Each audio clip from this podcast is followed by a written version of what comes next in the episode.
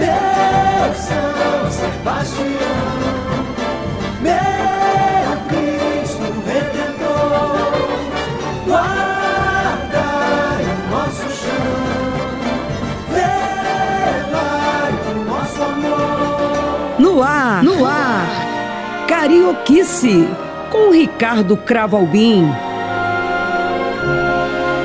Aqui, na Roquete Pinto, a rádio que liga o Rio.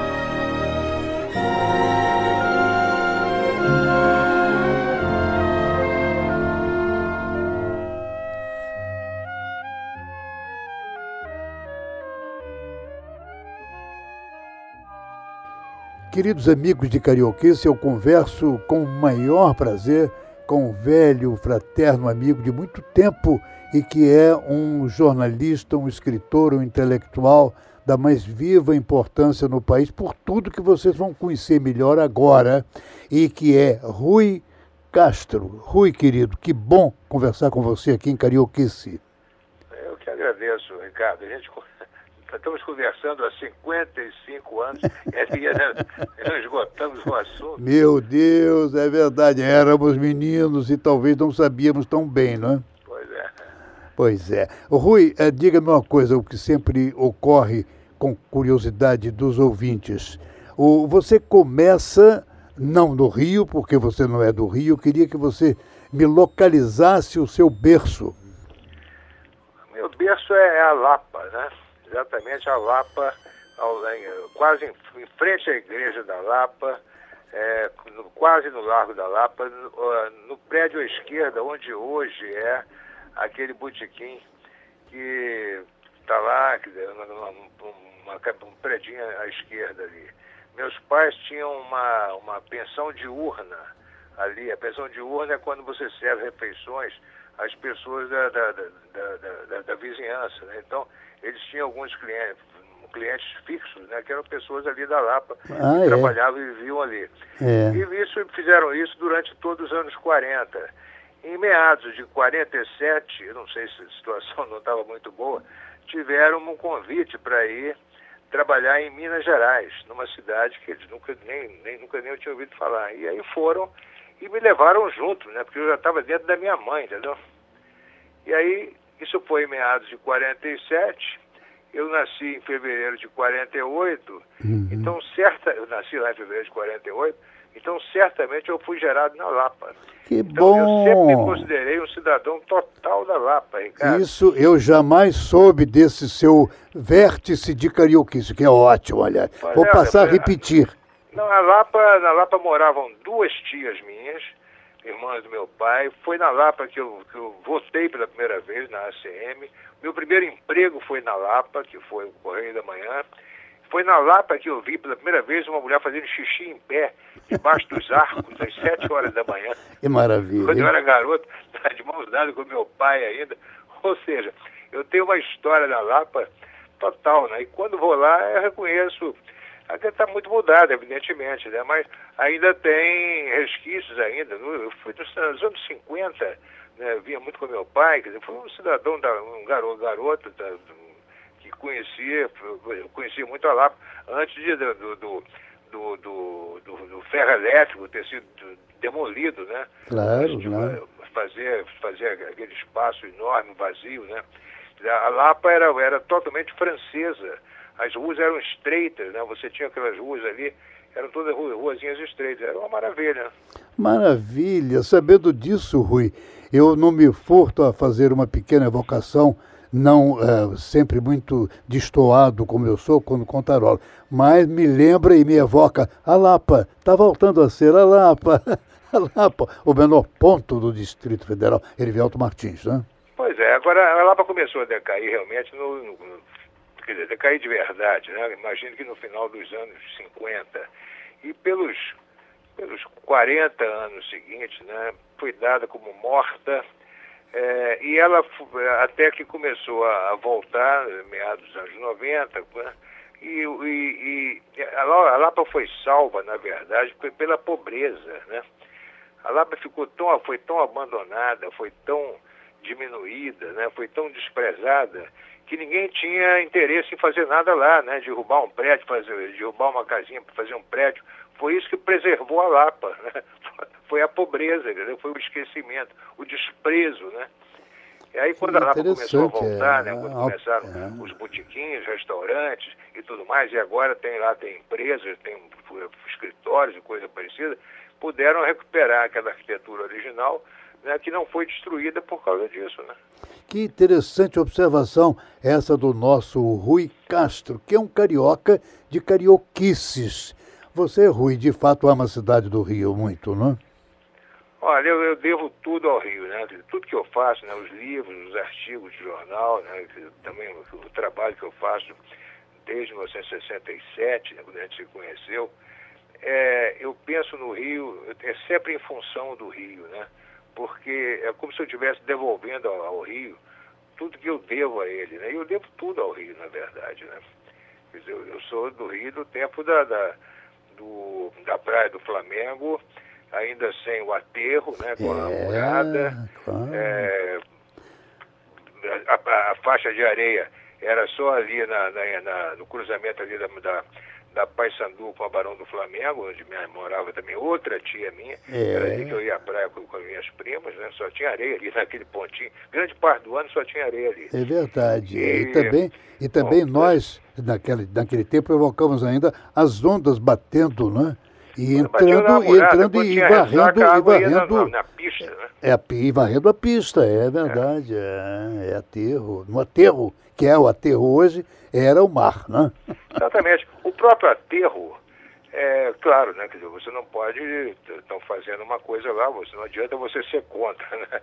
Você, você não, não tem como impedir que, que alterem ou destruam né, a cidade que foi o seu berço né, de criança, de adolescente e tudo mais. Então, quando fizeram o aterro, tudo bem, fizeram o aterro, tá, tá lá, né? E até que pode ter sido uma boa, de certa maneira. O próprio, então, o aterro foi, ele foi inaugurado em novembro de 65. É. Pouco antes, eh, meus pais, de, de novo, né, há muito tempo já morando no Rio de novo, alugaram um apartamento ali na praça, na, no que meu pai ainda chamava de Praia do Russell, né? que é a rua do Russell. Né? Verdade, Praia do Russell, é verdade, então, eu tomei muito morávamos banho. ali num apartamento ali na, na Praia do Russell, quando o aterro foi inaugurado, quando o Parque do Flamengo, aliás, foi inaugurado. Verdade. Então é como se o Parque do Flamengo, no jovem Parque do Flamengo, fosse o meu quintal, entendeu? Eu tinha 17 anos, eu ia quase toda noite ao, ao, à Cinemateca do, do Museu de Arte Moderna, e a pé pelo aterro, né? atravessava o aterro, saía meia hora antes, atravessava o aterro a pé para ir ver aqueles filmes lá na Cinemateca do, do museu. E era como o, o, aquela parte toda ali do, do Parque do Flamengo, né? tinha muita coisa interessante, né? tinha é, o Monumento dos Pracinhos, né? E tudo mais, que era, eram lugares ótimos para namorar, entendeu? é verdade, é, sempre foi. É. então eu adorava ter o é, Parque que... do Flamengo como meu, meu quintal? É verdade, que lembranças adoráveis o nosso querido Rui Castro nos dedicar ao Rio de Janeiro, cidade dos seus amores e do meu também. Portanto, nós somos irmãos em Rio de Janeiro. Rui Castro, você aponta como seu primeiro suspiro musical uma enorme curiosidade e que talvez até espante os ouvintes. Você pede um grande cantor e uma queridíssima música francesa. É o Cessi Bon e o cantor não é outro senão Yves Montand. Esse, esse, essa escolha sua por um clássico francês significa também uma escolha e uma preferência pela literatura de Voltaire, pela literatura francesa? Bom, nós, nós somos da, da, geração francesa, né? É, nós é, fomos é. formados pela França, pela literatura, é. pela pintura, pela poesia, pela, pela música francesa. Agora, a minha escolha do, do Bon com Yves Montand é pelo seguinte, eu queria falar de uma época em que nós tínhamos, nós, todos nós, brasileiros, né, éramos é, contemporâneos de músicas de todas as partes do mundo, né? É. Você ouvia tango, bolero, é, música francesa, música portuguesa, valsas vienenses, né? você tinha tudo. Italiana, os italianos sempre. Italiana, né? É. E o interessante era o seguinte: você ligava o rádio, dependendo do horário, né? Você ouvia música de, desse ou daquele, daquele país todas elas nas suas línguas originais. Então nós tínhamos uma, uma, uma certa intimidade com a língua francesa, a língua italiana, né? até mesmo com, com os fados, né? com a língua portuguesa de Portugal, com a língua espanhola, evidentemente, né? através dos boleros mexicanos e cubanos. Então, é. era uma riqueza musical, é aquilo que, que eu chamo uma tempestade de ritmos, né? Nós é, é verdade, uma é. tempestade é. de ritmos. Né? E, e, a, e aqueles cantores extraordinários, né? O Yves Montand, mais conhecido talvez como ator, era um cantor fabuloso. E era um grande personagem da cultura francesa, celebrado pelos intelectuais e por todos. Né? Portanto, aqui está esse primeiro suspiro musical do nosso tão carioca Rui Castro, C'est Bon, com nada mais, nada menos que Yves Montand, uma raridade no dial. Je ne sais pas s'il en est de plus blonde, mais de plus belle, il n'en est pas pour moi. Elle est vraiment toute la joie du monde. Ma vie commence dès que je la vois. Et je fais oh, et je fais ah. C'est si bon de partir n'importe où, bras dessus, bras dessous, en chantant des chansons. C'est si bon de se dire des mots doux, des petits riens du tout, mais qui en disent long. En voyant notre mine ravie, les passants dans la rue nous envient. C'est si bon de guetter dans ses yeux un espoir merveilleux qui me donne le frisson cette petite sensation, ça vaut mieux qu'un million. Tellement, tellement c'est bon. Vous devinez quel bonheur est le nôtre, et si je l'aime, vous comprenez pourquoi. Elle m'enivre et je n'en veux plus d'autre, car elle est toutes les femmes à la fois. Elle me fait oh, oh. Elle me fait ah. C'est si bon de pouvoir l'embrasser et puis de recommencer à la moindre occasion. Mmh, c'est si bon de jouer du piano tout le long de son dos tandis que nous dansons. C'est inouï ce qu'elle a pour séduire, sans parler de ce que je ne peux pas dire. Je la tiens dans mes bras, de me dire que tout ça, c'est à moi pour de bon, c'est si bon. Et si nous nous aimons, cherchez pas la raison, c'est parce que c'est si bon, c'est parce que c'est si bon, c'est parce que c'est trop bon. Você está ouvindo Carioquice. Que beleza, Rui, você nos homenagear trazendo a voz é, impecável e sempre muito querida de um dos grandes cantores do mundo de sempre, e que foi Yves Montand, grande personagem francês, não é? É. Agora, Rui, diga-me então, então você já de novo no Rio de Janeiro, é fato que a sua primeira experiência em jornal foi no Correio da Manhã, convidado se foi verdade, por quem? Olha, na, na, verdade, foi antes, né, um ano antes, no Jornal de Letras, que, do, do, do, do, qual você deve se lembrar. Eu participei muito do Jornal de Letras. O Jornal de Letras, pois é, pertencia ao Elísio Condé, né? Claro, Um dos claro. famosos irmãos Condé, né? E o, eu era muito amigo de um colaborador do Jornal de Letras, que era o Zelino Grunewald. Claro, né? nosso amigo comum. Que, era, que escrevia sobre cinema no, no no, no Jornal de Letras. Além e grande personagem, né? Vale a pena, Rui Castro, já que você citou um nome tão importante quanto não lembrado, Joselino Grinivaldi, vale a pena louvar o Joselino Grinivaldi. Ainda bem que você cita. Pois é, o, o Zelino, é claro que eu descobri lendo o Correio da Manhã, e depois logo em seguida descobri no Jornal de Letras, e tinha uma admiração por ele enorme, né? Aí no final do ano de 1965, me ocorreu a seguinte ideia. Será que se eu telefonar para o Correio da Manhã e pedir para chamar o Zelino Grunewald, será que, que ele me atende, será que ele me atende, me chama, ele vem falar o telefone comigo? E eu fiz isso, Ricardo. Liguei para o Correio da Manhã, pedi para falar com o Zé Lino Grunewald, devia ser, sei lá, 5 horas da tarde, né? Ele já devia estar lá. Pedi para chamar, até pronunciei, né? Grunewald. E aí o, a pessoa que me atendeu, Tiago, Zé Lino um momento. Foi lá e me chamou o Zé Lino Grunewald, veio ver o telefone, falar comigo, me apresentei, falei para ele que eu tinha 17 anos e que era grande leitor dele, que era grande fã dele, admirava muito, não sei o quê, tarará, lia tudo que ele escrevia, aprendia muito com ele, etc. Ele simplesmente me convidou a ir visitá-lo no Correio da Manhã. Ah, que simpático, hein?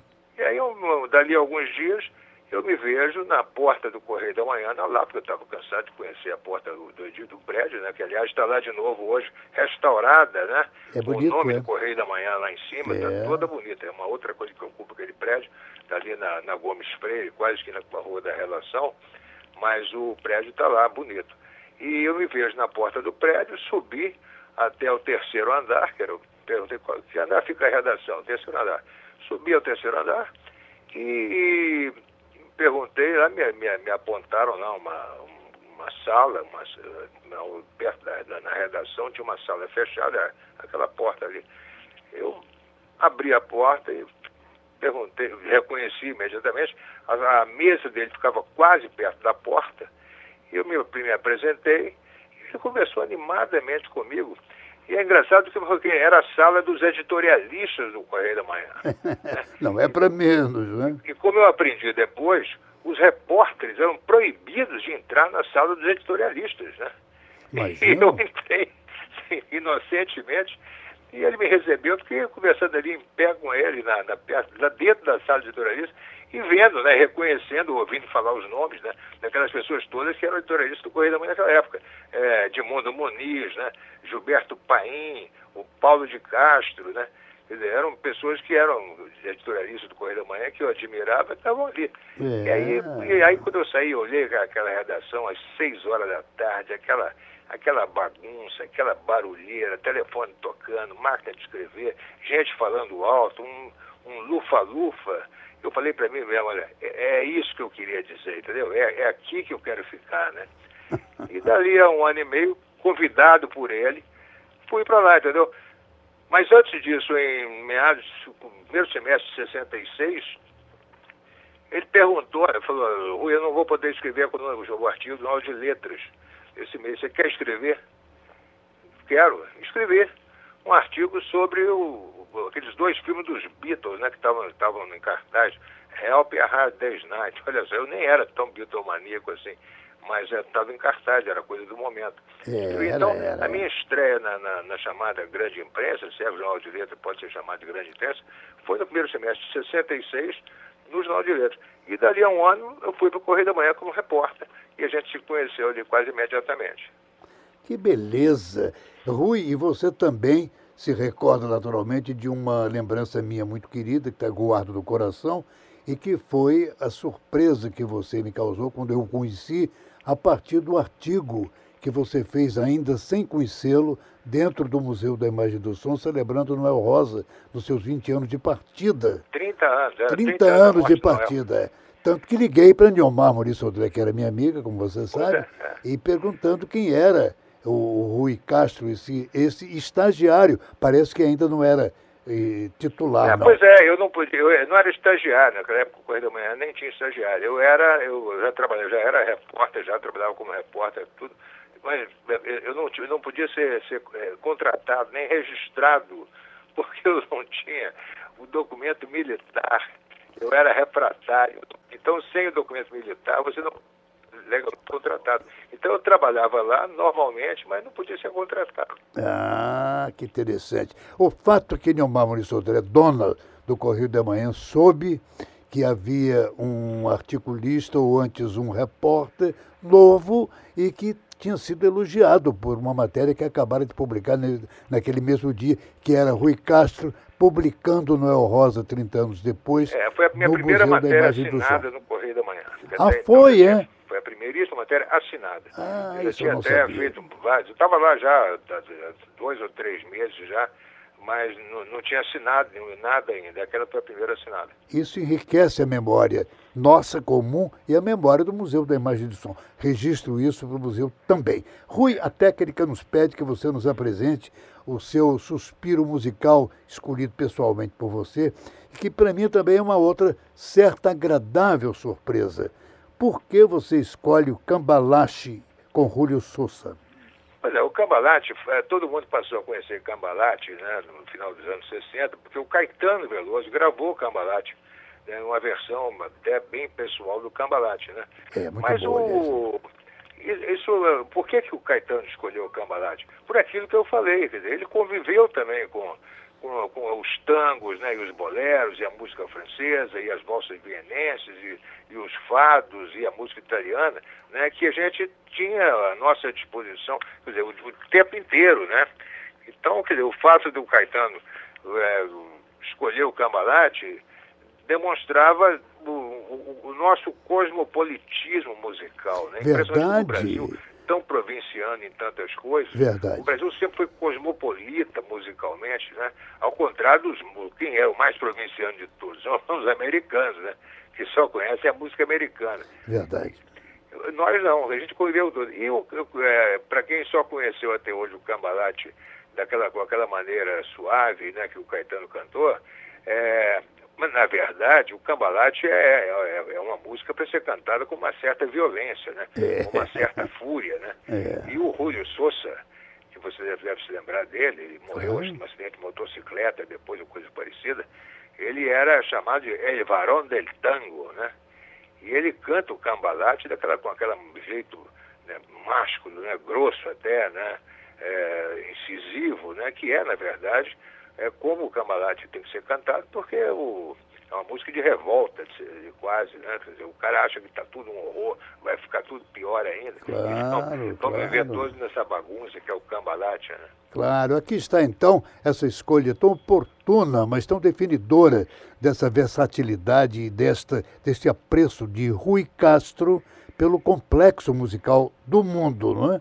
Aqui está o Cambalache com Julio Sousa.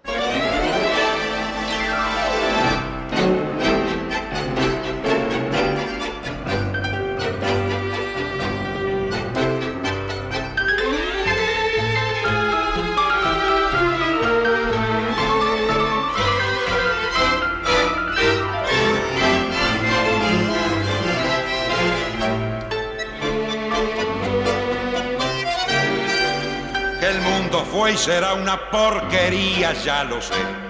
En el 510 y en el 2000 también, que siempre ha habido chorros, maquiavelos y estafados, contentos y amargados, valores y doblez, pero que el siglo XX es un despliegue de maldad insolente, ya no hay quien lo niegue. Vivimos revolcados en un merengue y en el mismo lodo, todos manoseados. Hoy resulta que es lo mismo ser derecho que traído. Ignorante, sabio, chorro, pretencioso, estafador, todo es igual, nada es mejor. Lo mismo un burro que un gran profesor, no hay plaza que va a haber, ni escalafón. Los inmorales nos han igualado si uno vive en la impostura y otro afana en su ambición.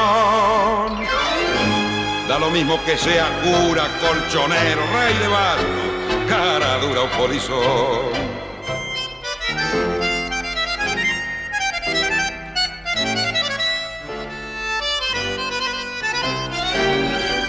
Qué falta de respeto, qué atropello a la razón. Cualquiera es un señor, cualquiera es un ladrón, mezclado con Toscanini, Escarface y Napoleón, Don Bosco y la Miñón, Carnera y San Martín, igual que en la vidriera irrespetuosa de los cambalaches, se ha mezclado la vida y herida por un sable sin remaches, ves llorar la Biblia un calefón. Siglo XX, cambalache problemático y febril. El que no llora no mama y el que no afana es un gil. Dale nomás, dale que va. Que allá en el horno se vamos a encontrar. No pienses más, sentate a un lado. Que a nadie importa si naciste honrado, si es lo mismo el que labura, noche y día como un buey que el que vive de las minas, que el que mata, que el que cura, o está fuera de la lei. Você está ouvindo Carioquice com Ricardo Cravo Albim. Oh, Rui, que recordação mais amável você nos traz, hein? Com o Cambalacha, que poderia ser, eu imaginava quando li logo a sua escolha, que seria com Caetano, não. A minha surpresa veio que você escolhe exatamente quem cantou com, essa, com esse ímpeto com essa, esse vigoroso machismo que o tango permite, né? Que é, o Julio o tango é a música mais machista que existe, né? dá, dá a impressão de que você não, não pode... Não, o, o tango não, não, não, não comporta né, um, um, certo tipo de sensibilidade ou coisa parecida. Né? Até a maneira de dançar, né? Aquela coisa meio violenta, né? Violenta, é. Mas é, uai, você, mas você, se você quiser, quiser sensualidade, quiser sensibilidade, né? Você vai ouvir a música, os boleros mexicanos ou cubanos, né? Mesmo algumas muitas músicas americanas e a nossa, a Ou nossa mesmo música romântica. Os né? nossos sambas canções, né? É, exatamente, olha só. A música romântica brasileira dos anos 40 e 50 e parte da 60, não estou falando de bossa nova, não estou falando exatamente do samba canção, da, da música romântica. É, talvez fosse na época, Ricardo, juntamente com a música americana, evidentemente, a melhor música popular do mundo É. né, era a música romântica brasileira. Eu Porque eu concordo. sempre pensei o seguinte, ninguém vai fazer é, samba ou marchinha de carnaval igual ao brasileiro. Ninguém, vai, ninguém faz tango como o argentino. Ninguém faz bolero como o cubano ou o mexicano e vice-versa. Agora, ninguém, a, a música romântica não é propriedade de ninguém. O mundo inteiro tem música romântica praticamente, né? É, claro. Então, quer dizer, você para fazer uma grande música romântica, né, que seja melódica e harmônica e poeticamente uma coisa que se destaque, você tem que ser muito bom. Então, aí a música romântica brasileira, que para mim é sinônimo do samba canção, ela foi, em todos os sentidos, uma das melhores, a melhor música popular do mundo nessa época toda, juntamente com a música americana. Você tem toda a razão. Inclusive, eu recordo aqui, com que você naturalmente concorda, que o samba canção clássico, típico do final dos anos 40, começo dos 50, e sobretudo todos os 50, veio exatamente com Copacabana, do Braguinha João de Barro, e com Marina, de Dorival Caymmi, na voz do Dick Farney, que era o próprio precursor de Bossa Nova, não é? Exatamente, mas isso aí foi o que acho que, o que acabou de consagrar, né? Porque o Ari Barroso já fazia samba canção começo dos anos 30, né? Aliás, o, Ari, o samba canção, na verdade, foi, foi inventado, foi, foi criado em 1929, né? Com o Aiolô, né? Porque É. olha só, você, o, o samba tinha acabado de ser inventado, naturalmente, o samba como nós o conhecemos, né? Pelo Ismael Silva e aquela turma toda. Você aí você tinha já as, aquelas canções, aquelas serestas. No que você pega a música romântica e adapta ela ao samba, né, com a- o ritmo do samba, só que de maneira romântica, você tem o samba canção, né? Verdade, verdade, Então o verdade. samba canção é, é quase que um ele, ele é um ele é uma consequência do samba, mas uma consequência quase imediata do samba, né? É. Agora, é É claro um que samba com ah, bolero, não é um samba com bolero, mas original. Não, original. não, não, isso aí, isso eu acho mais uma injustiça contaminar o samba canção com referência ao bolero, entendeu? Para começar, o samba canção é anterior ao bolero, sabe? Pois é, pois é. Sabe, Depende também de ritmo em que é levada a música, é claro, né? Não, a batida do samba canção é inteiramente da batida, diferente da batida do bolero. O que eu lamento, aliás, até é que hoje em dia, algumas das nossas queridas cantoras, né, todas são todas nossas amigas, por isso não vou citar os nomes, quando cantam o repertório do samba canção, fazem o baterista fazer o ritmo do bolero. Aí você tem razão, isso eu concordo Isso plenamente. é uma, uma- aí eu, eu- eu chego e digo para elas assim, né? Ô, fulana, você imagina que lá em Havana, ou na cidade do México, estão tocando bolero em ritmo de samba canção? Não vão fazer isso, né? Então por que, que nós aqui temos que fazer samba canção em ritmo de bolero, entendeu? Não vou Ah. falar os nomes, não. Vou dar só as iniciais. É a nossa querida Nana, nossa querida Leni Andrade, entendeu?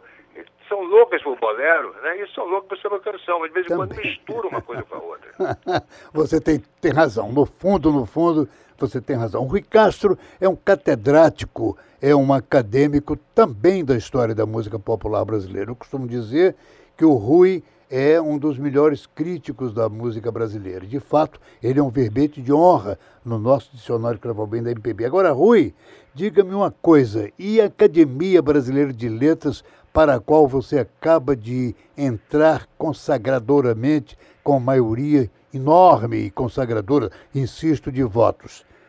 Está É, animado? isso aí, Está animado? Realmente é uma, é uma grande honra, né? Quer dizer, é quase que como sendo a. depois disso, o que, que falta, né? falta mais nada, né?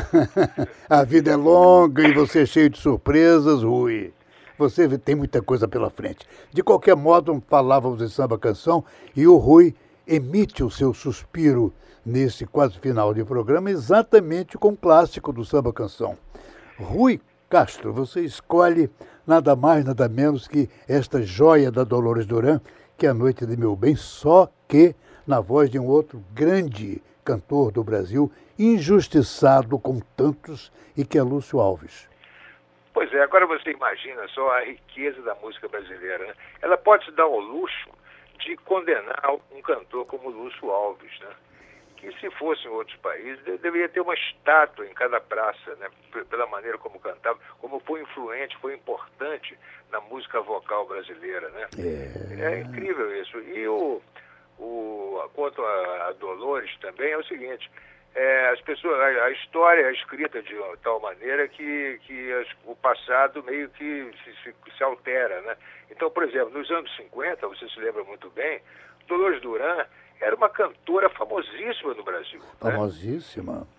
E, uma- e- e como, e, como toda uma cantora típica também daquela época, né? uma cantora que cantava em inglês, em francês, em italiano, eh, em alemão, Até, em, até em. Esperanto. Ela inaugurou o Esperanto na canção popular do Brasil. Não, é o Esperanto, isso, eu cantava até em Esperanto.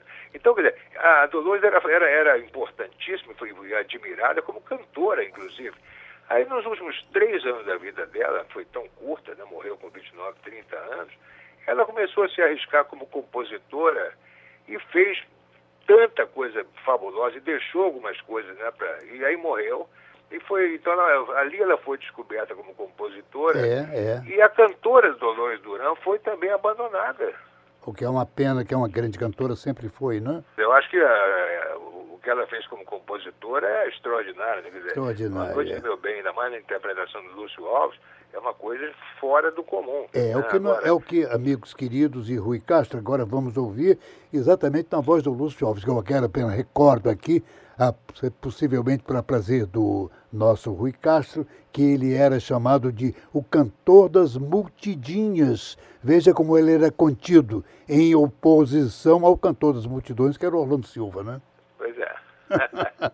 Aqui está, amigos. Rui Castro apresentando a Noite do Meu Bem, na voz que ele trouxe agora para vocês, do Lúcio Alves. Hoje eu quero a rosa mais linda que houver. Quero a primeira estrela que vier para enfeitar a noite do meu bem. Hoje eu quero paz de criança dormindo. Quero abandono de flores se abrindo para enfeitar a noite do meu bem. Quero a alegria de um barco voltando. Quero ternura de mãos para enfeitar a noite do meu bem. Hoje eu quero amor, o amor mais profundo Eu quero toda a beleza do mundo para enfeitar a noite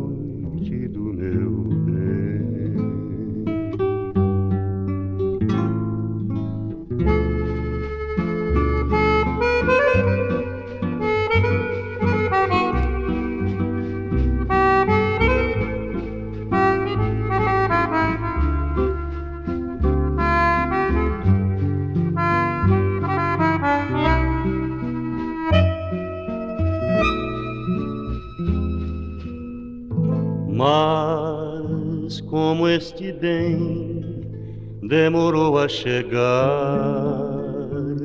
eu já nem sei se terei no olhar toda a ternura que eu quero lhe dar.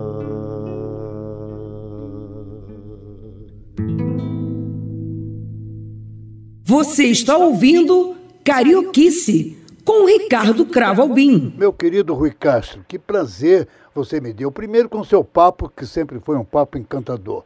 Você é um dos melhores conversadores, a gente diria, na linguagem que você escolheu para abrir esse programa no francês, que você é o grande causer, é o grande conversador, e é. Mas você agora, membro da Academia Brasileira de Letras, é o imortal que sempre foi. Desde que você escreveu aquele artigo maravilhoso ah, sobre Noel Rosa, publicado no Correio da Manhã, e o primeiro com o seu nome, eu sempre fui, que você, sempre soube e tive certeza que você era um imortal. Obrigado, querido. Obrigado, Ricardo. Obrigado a você, Rui, e amigos ouvintes, muito obrigado pela atenção a Rui Castro, e com ele vamos também saudá-lo na academia. Meu São Sebastião,